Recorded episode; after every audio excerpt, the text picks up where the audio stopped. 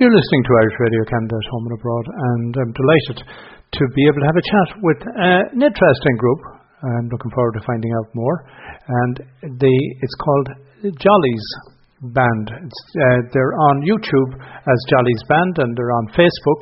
You'll find them Jollys Irish Music Band, and um, they are based in the Ukraine. And on Thursday night they had a YouTube gig, which uh, hopefully uh, we will find out that it is still available if you want to tune in and listen to it and get all the details. And um, I'm delighted to be able to meet two members of the band, and that is um, Nick Mazurenko and his wife Valerie, and uh, they are in Ukraine at the moment. And Nick and Valerie, first of all, thanks a million for coming along. It's a real pleasure to get in touch with you and talk with you. Um, before we start talking about the current situation and how you're coping and all that's going on and your music, tell me a bit about Jollys and what brought you together when you formed, a little bit of the background, and um, uh, how you guys got interested and where you heard your Irish music. Hello, everybody. Hi, Austin. First of all, we'd like to say thank you for inviting us. It's a pleasure for us to be able to say a few words for Irish Radio Canada. Yes, we are called the Jollys, and uh, we've been playing Irish music for more than 10 years. But I should say that we've uh, never been to Ireland. not yet. It might sound weird, but but it's something not to be explained in words, you know.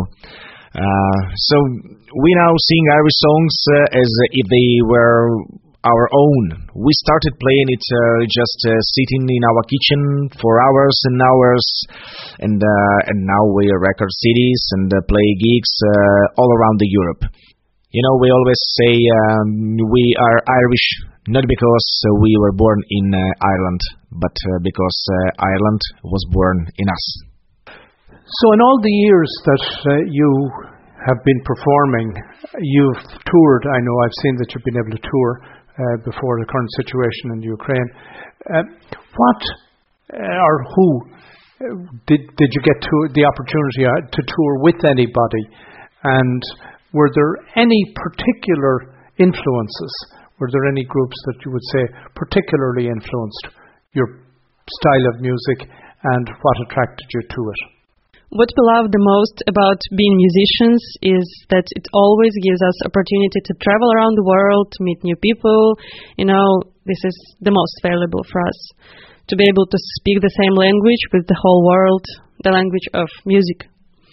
Fortunately, there are lots of Irish pubs in every country, which is, of course, very good for traveling musicians like us.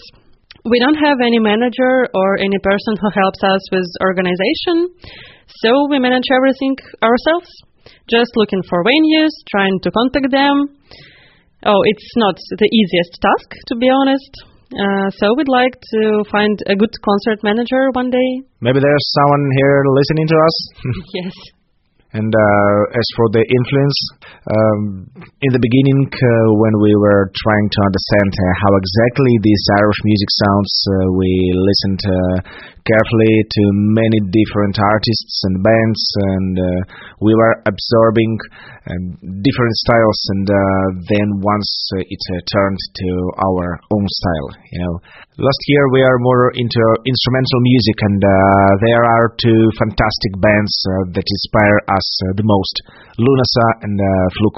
All over the world during the past two years, the gig industry ran into problems with COVID and it put everything on standstill. That would have been the same for you and the group that you wouldn't have been able to tour. So, what is the level of interest in this type of music, Irish pub, Irish ballad type music, in Ukraine itself? You may not believe, but here in Ukraine, Irish culture also is popular enough, and uh, we have a big community of Celtic culture fans, and even St. Patrick's parades are held in cities every year. Although Ukraine is not a country with hundreds of Irish pubs, there's at least uh, a couple in every big city. Uh, recently, we added one more Irish pub to the map of Odessa, our own, very small but very soulful and traditional one. In the center of uh, our city, it's called uh, Pipe. Unfortunately, as young businessmen, we are having hard times. Uh, first, almost uh, two years of COVID, uh, now the war, but uh, but I know we'll soon get over it and uh, raise our glasses of stout again with our customers and uh, friends. coming out of COVID, the expectation was that everybody would be able to get back on the road and that it would be possible to re-establish yourself. Before you answer that one for me, by the way, do you guys have any albums and had you recorded anything? Had you put it out there? And if so, what have you out there? Yes, we released the new album in 2020, right before the COVID. And there was even a tour organized around St. Patrick's Day where our new album was actually supposed to be presented. I think our listeners will have a chance to hear a song from the Drunk Edition album uh, right after the interview. And you should tell me also about the other members of the band. If you're all in, living in the, in the one area, and or how did you come together? We have four people in our band. I play guitar and sing, although I graduated from the music academy as a violinist. And my wife is a bodhrán player, although she has been a professional pianist all her life. On a fiddle, Eugene Fallin, a very talented fiddler who's also very good at composing music. We already have several of his uh, tunes uh, in our repertoire. The fourth member is Dmitry Svidruk, bass guitar. You can say it's weird to have a bass uh, playing Irish folk, but we didn't say we play traditional one. Now Dmitry went to to the army, so he's going to defend our country.